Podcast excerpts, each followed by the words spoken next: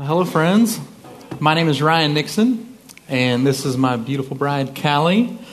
And I have the privilege of serving uh, on our staff here at Watermark with our re-engaged team. Uh, but more important than that, it is a blessing for me to have been married to my wife for nine years now. And then we've got uh, a team that we get to be a part of. We've got two girls, ages five and three. It's Davy Kate and Evie Lee. And then a new little boy of six months, little Ryan. And yeah, I mean, that's kind of, there's Halloween this year. So healthy to look at pictures of your children when you're not actually with them, isn't it? You kind of go, oh, I do like this. I do. uh, we're privileged to share with you tonight just just really a part of our story and how God's made us uh, really grow more in our love for Him and for each other. Um, the specific part of our journey, I want to tell y'all tonight happens to just deal more with Ryan's struggle, but I feel really passionate about saying it up front tonight that we could have 17.5 talks about me and my sin struggles. And so, um, we're, I'm excited that this is a part that God's going to share with us tonight, but it's not just ever about Him or ever about me. It's about two people working mm-hmm. together in a marriage. 17.5 talks. Point five. All right. Um, yes. And guys, for me, a good portion of my life, I tried really hard to portray to others a version of me that I wanted them to see feeling like I needed to protect my reputation. I made sure that people knew about the good things that were going on in my life, and I tried really hard to hide my mistakes, poor choices, and my addictions from others. I was prideful and judgmental, in many ways thinking I was better than other people because I didn't have the same problems that they had. While all along, I had a number of destructive secret habits in my own life. Psalm 32, 3 through 4 says, for when I kept silent, my bones wasted away through my groaning all day long. For day and night your hand was heavy upon me. My strength was dried up as by the heat of summer. This verse describes a good portion of my life as I battled with the sin of lust, pornography, and masturbation for so many years, feeling the pressure of unconfessed sin that manifested itself in guilt and shame and not being able to experience the fullness of joy that God desires for me in life and also in marriage. You know, as you come here tonight, your struggle invariably might be different. Um, but the beauty of the gospel, as it says in James, is that we all stumble in many ways. And also, I just really feel passionate. Part of the history of my story is also struggling with lust. And so this isn't a gender specific thing anymore, especially the age that we live in. And um, ladies, the struggle with pornography, what we put our eyes before, the books that we read, and the things we open up our mind to to wish that we had that instead of something else. This is all real for all of us tonight. But replace lust and pornography if you need to with any other sin that might be keeping you in bondage pride, greed, anger, people pleasing. And we just pray that you're encouraged to break down the walls of whatever's keeping you in bondage tonight, just as God helps us share our story. Mm-hmm. So I trusted Christ at 11 years old at a Christian sports camp. But I did not have any form of accountability or discipleship for the next decade. Therefore, I had a skewed view of God's mercy and grace and did not know what it looked like to fight well against sin and to walk with Jesus.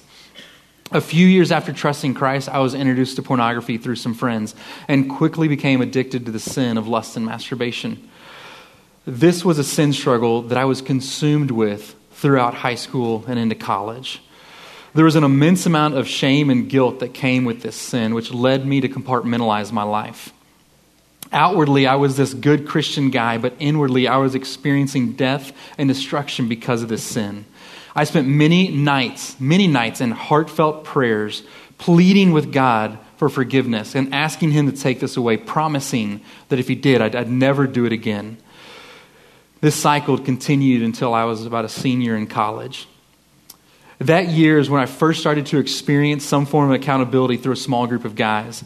This was the first time for me to um, experience others openly share their struggles with sin, especially in the area of lust and pornography. It was really freeing for me to realize that I wasn't alone in my struggle and failures to this temptation. But accountability for us was still very vague in its confession even though it was very honest compared to not sharing anything at all. I found myself sharing as much as I needed to to feel good about confessing to others. Normally, this would look like, guys, pre- please pray for me. I've been really struggling this past week, and, and I also messed up. Over the next decade, this is what accountability and confession looked like to me. A very vague confession that just shared enough to appease the group and make me feel good about doing what I thought I was supposed to be doing. This continued into marriage, which brought even more guilt and shame. Here, I was married to my beautiful wife. I had been a Christian for 16 plus years. I was, at that time, in full time ministry and was still giving in to this temptation on a regular basis. What I didn't realize is that the main reason I was not experiencing victory in this area was because I was not trusting in the path towards healing that God offers, which is confession and repentance. Instead, I was trying to manage my addiction. This was mainly because of pride. I worshiped my own reputation. I feared what other people thought about me. There were even a number of times in our marriage which I caused my wife um, a lot of pain because of my choices. Not mainly because of lust and pornography, but more so because of my half hearted confessions to her, which in reality was me lying and just being deceptive. Um, when Ryan first confided with, in me about his past and current struggles with lust and pornography, it was two weeks before we got married. And I just cried because I um, grew up just very sheltered and very naive and kind of thought like well good christian boys don't struggle with that you know and uh, quickly found out that that was incredibly wrong and it just pains my heart now because i literally sat down and asked myself the question like is this a deal breaker for me like do i do i want to move forward with this and now I just look at that. I'm like, here's a man coming honestly and straightforwardly with his struggles and confessing. And I like literally considered sending him packing. So great way, Cal, to start building a home that would be a safe place for failure. You know, um, we talk about that a lot in our household. That we want to be a safe place to fail for our kids and for each other.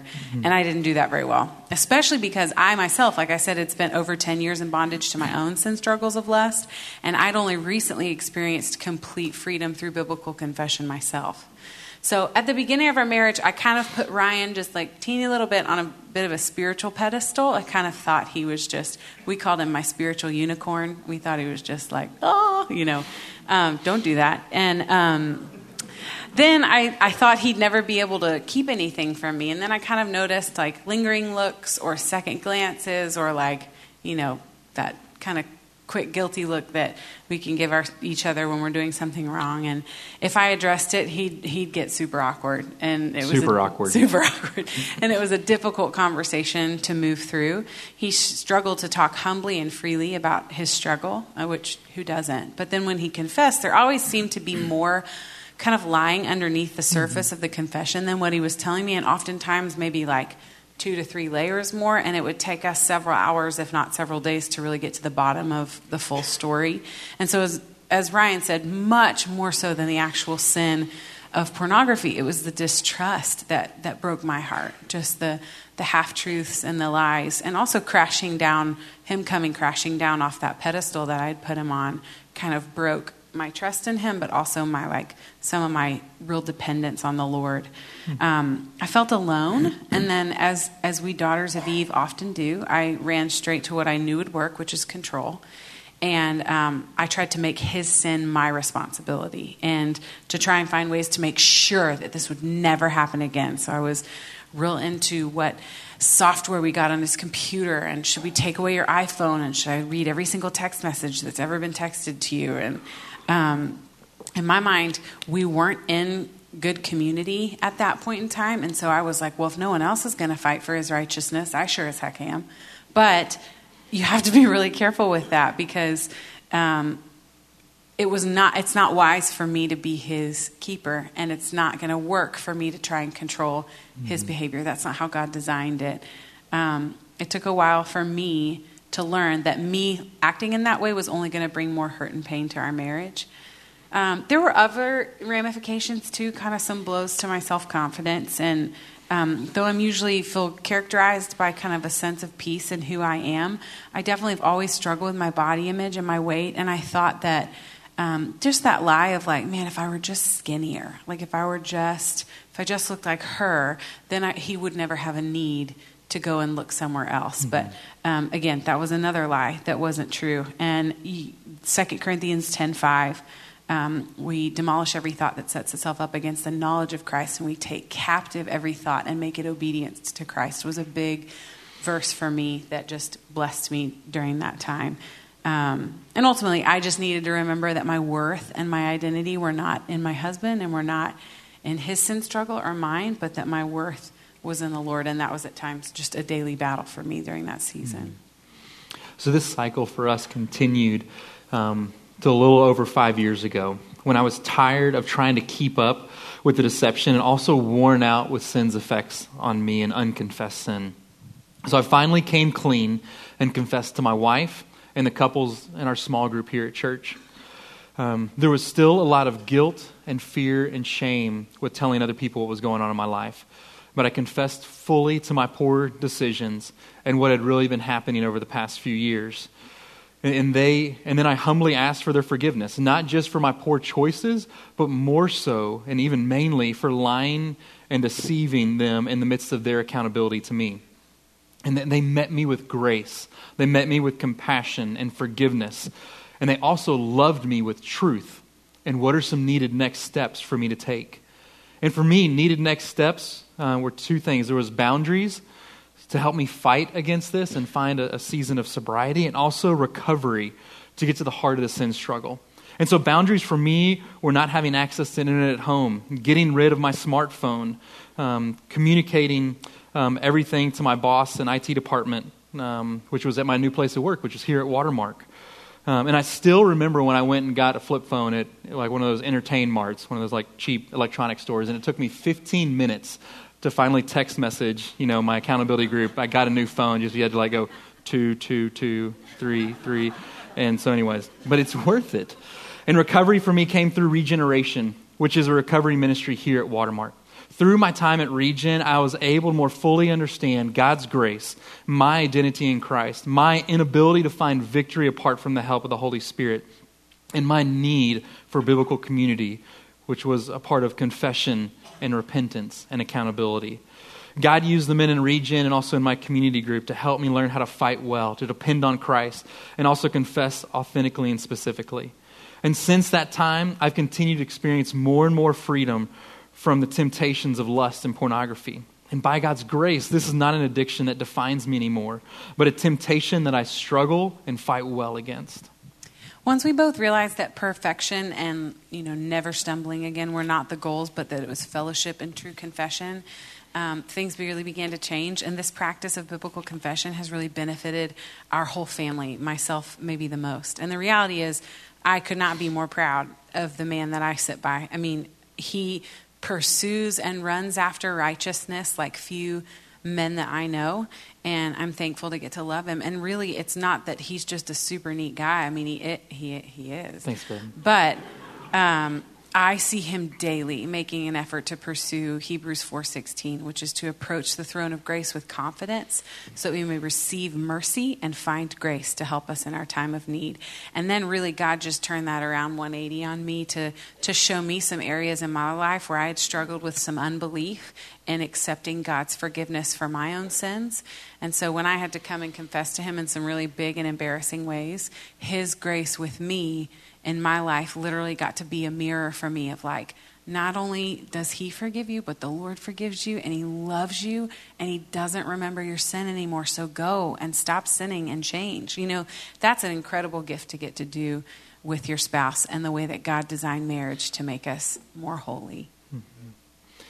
So, what we want to do for the next few minutes uh, is just talk through five questions. Like, what are some practical things that we can we can go from here with? And these five questions are: Why do we confess sin? What does biblical confession look like? You know, how do we confess to one another? What's the role of the offended party? Um, and what are some next steps for us? Again, your struggle with sin might not be lust or pornography or pride and self protection, but it's something. So just take a few seconds and think about what is that area in life that is leading you away from Christ and oneness in marriage, that is keeping you from experiencing the life that God desires for you. And so we're going to talk through, you know, what's your role? What's our role with those things? So the first question is why do we confess sin? Guys, sin separates us from God and others. Whenever we choose to sin, we are telling God, we're telling others that we believe that God is not good enough and that we can experience life and joy and pleasure apart from Him.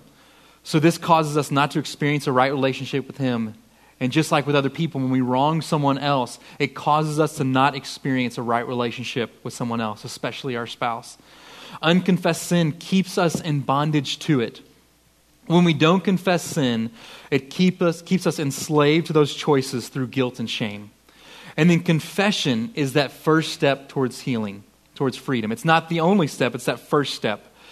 Um, confession is agreement with the wrong that we've committed, but repentance is turning towards God.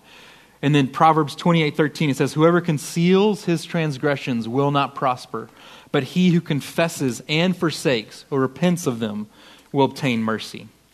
The second question is what does biblical confession look like? One, first we confess to God. Um, that's where we experience forgiveness. 1 John 1 9 says, If we confess our sins to him, he's faithful and just to forgive us our sins and cleanse us from all unrighteousness. Nothing's hidden from him anyway. Um, we think about how our kids love, I love it when my kids run to me and confess something unprompted. That's a blessing to me, and I know it is for the Lord as well. The second one is confess to a trusted believer. To experience healing, we have to reveal those yucky parts of our hearts. Um, the thing with this that I've learned as I've allowed my life to be ruled more by biblical community is you can't expect the response to that confession to always be perfect. You know, we're not always going to get the exact response that we want or need when we're opening up our hearts to someone, and that's hard. But that doesn't mean you stop confessing. You keep confessing as you all teach each other how to receive and encourage each other in the midst of biblical confession. And then the third one is you confess to the one we've wronged. Um, you seek forgiveness, reconciliation, and unity. There's a verse in Matthew that talks about God cares a lot about this. He says, if you go to worship the Lord and you find something against your brother, leave your offering, go and reconcile with your brother, and then come back and worship me. So God cares a lot about this, and it can hurt our relationship with Him mm-hmm. if we mm-hmm. don't pursue this. Yeah. The third one is how are we to confess to one another? Because I, I spent a decade not really confessing sin the way God desires us to. So we want to do it quickly, humbly, authentically, specifically, and then go ask for forgiveness. And there's some verses there as well. And so, with quickly, we want to keep short accounts. Like, don't allow sin to linger in the dark. Walk in the light. We want to do it humbly. Humility comes when we don't just acknowledge that what we did was wrong and just have an attitude of, hey, yeah, I did that, get over it. Um, but that we're like, we're really saddened and broken because of what we did or said. Understanding how we've hurt the heart of God or how our choices have hurt someone else, especially our spouse. We want to be authentic in our confession, being fully honest, not hedging, not managing information, but just saying, hey, this is honestly what I've done. And we want to be specific, not graphic, but specific. So, an example of what I used to say is, a lot of times people say, hey, um, I've really been struggling this past week with blank. Um, when really, whenever someone probably says that, it means they've been giving themselves over to that sin. But what we'd rather say, what's, what's more specific, is hey, earlier this week on Monday night, I did a Google image search and was looking at some inappropriate images. And I want to ask your forgiveness. We want to be specific. And we always want to be willing to share as much as the offended party or the victim or accountability partner wants to know, but you don't want to share to their own detriment. And Callie's yeah, going to share a little bit more. Just a word of caution on that. I think we um, whether it's the man or the woman, we can be a little masochistic on just lay it on me. I mean, what else? Like, how many? How long? How many? Who was it? And there are some questions for whatever sin struggle that don't necessarily need to be asked mm-hmm. because they're not beneficial. That's different for every couple. But Ryan did a great job at, at responding when I would get like that to say, hey, I'm willing to share that with you Will you go and ask your girls first if you think that's appropriate for me to share? And probably nine times out of ten, I came back and it was not appropriate. And then ask forgiveness. Don't just say, I'm sorry, but specifically ask forgiveness um, for what you did. Say, honey, will you forgive me uh, for looking at those inappropriate images on my computer on Monday night? Um, and so we're, we're asking them to forgive us of the debt that we owe them. If we have a funny thing in our house where if, if, you just say you're sorry, and we've both done it in arguments, and there, there's like a pregnant pause, and typically the response that's given back is "You are sorry."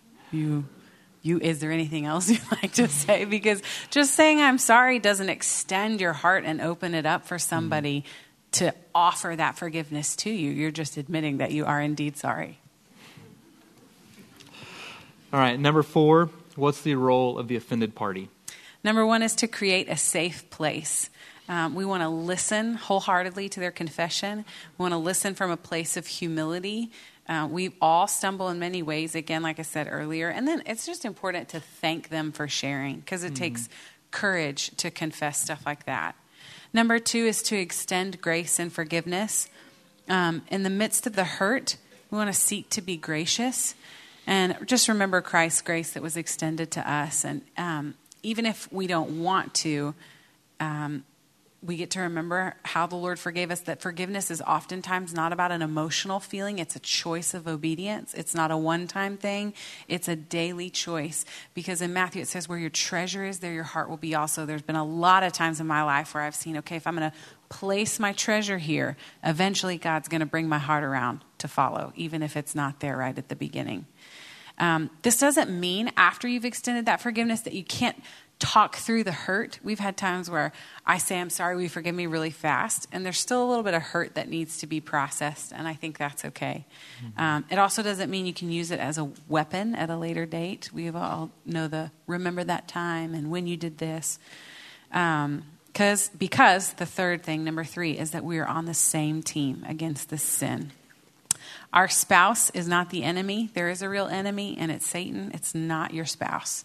Um, we get to be on a team as we work towards oneness, and there's a difference that we think between um, offering forgiveness and then experiencing reconciliation and rebuilding. So it's mm-hmm. okay to know that trust is like a wall. Once it's broken down, bricks and mortar. It takes time and effort to build it back up again. And mm-hmm. so you don't have to um, enable them. The offended party doesn't have to just go, I forgive you. You don't have to make any changes in your life. That's not loving them well.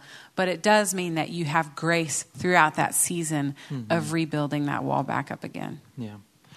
All right, so we know there's been a lot. There's kind of one more we're just going to walk through. Um, but just know that your journey here at Reengage, you're going to get to walk through all of these points right here. So continue coming. And just what are some next steps for us? And I didn't even put this on here, and I thought about it and as I was listening to those songs during worship. The first step, like if, and it's really always our first step, is to trust in the truth of the gospel no matter where you are, if, if you are a non believer and you're walked in here and there is sin that is wrecking your life and wrecking your marriage, um, is to trust in the truth of the gospel. If you're a believer and that's there, it's to trust in the truth of the gospel and go back to that basics that um, God loves you. He knows everything about you, and He still sent His Son to die for you, to live the perfect life that you could not live, to die on the cross and pay the price that you deserve. And He rose from the grave, conquering death. And so, wherever we are, our first step is to come back humbly, kneel at the foot of the cross, and, and just ask for forgiveness from Him. He is the author of life, He's the author of healing. And so, run to Jesus. And then from there, we, we confess, begin walking the light. Some of y'all have unconfessed sin in this room. And so, trust that God is big enough to handle um, in it and confess it. Um, you don't need uh, to feel like, uh, if you don't feel like you're able to do that with y'all's group yet, you know, grab your group leader, you know, find them later on this week, give them a call, and share with them.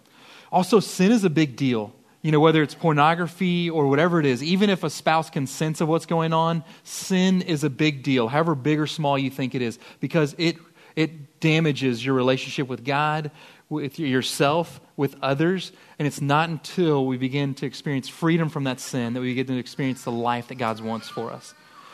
Number two, repent it's not just acknowledging and confessing our sin, but it's turning back to God and walking with Him. And then cut off access. You know, close the doors that are leading you away from Christ and oneness in marriage. Like putting boundaries in place are good. We don't find hope in those boundaries, but those boundaries for me were like speed bumps in the midst of temptation that would help me not focus so much of trying to fight this temptation of pornography, this addiction to pornography, so I could experience healing with Jesus. And so I put those boundaries in place. And all of us need to ask ourselves if we're unwilling to give up something, we probably aren't really wanting to fight this sin. If it's say, hey, I can't give up my phone, I can't give up this, we should be willing to give up everything to fight vigilantly against sin. And Matthew, write down Matthew 5, 27 through 29. And then also be proactive, like in cutting off access. Like my wife, she's going to be gone this weekend for four days. And I've already reached out to the guys in my community group and said, hey, she's going to be gone. Let's talk on Friday morning when we meet as guys about a plan for me to fight well. And then maybe for some of y'all is finding a season of recovery.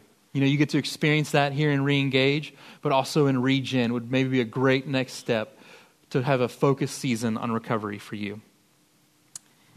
You know, in closing, I just I would not trade one minute of our journey that we've gotten to have together, and um, especially the rough parts. And I know that Ryan and I want to be people who aren't perfect, um, but we're serving a perfect Lord together.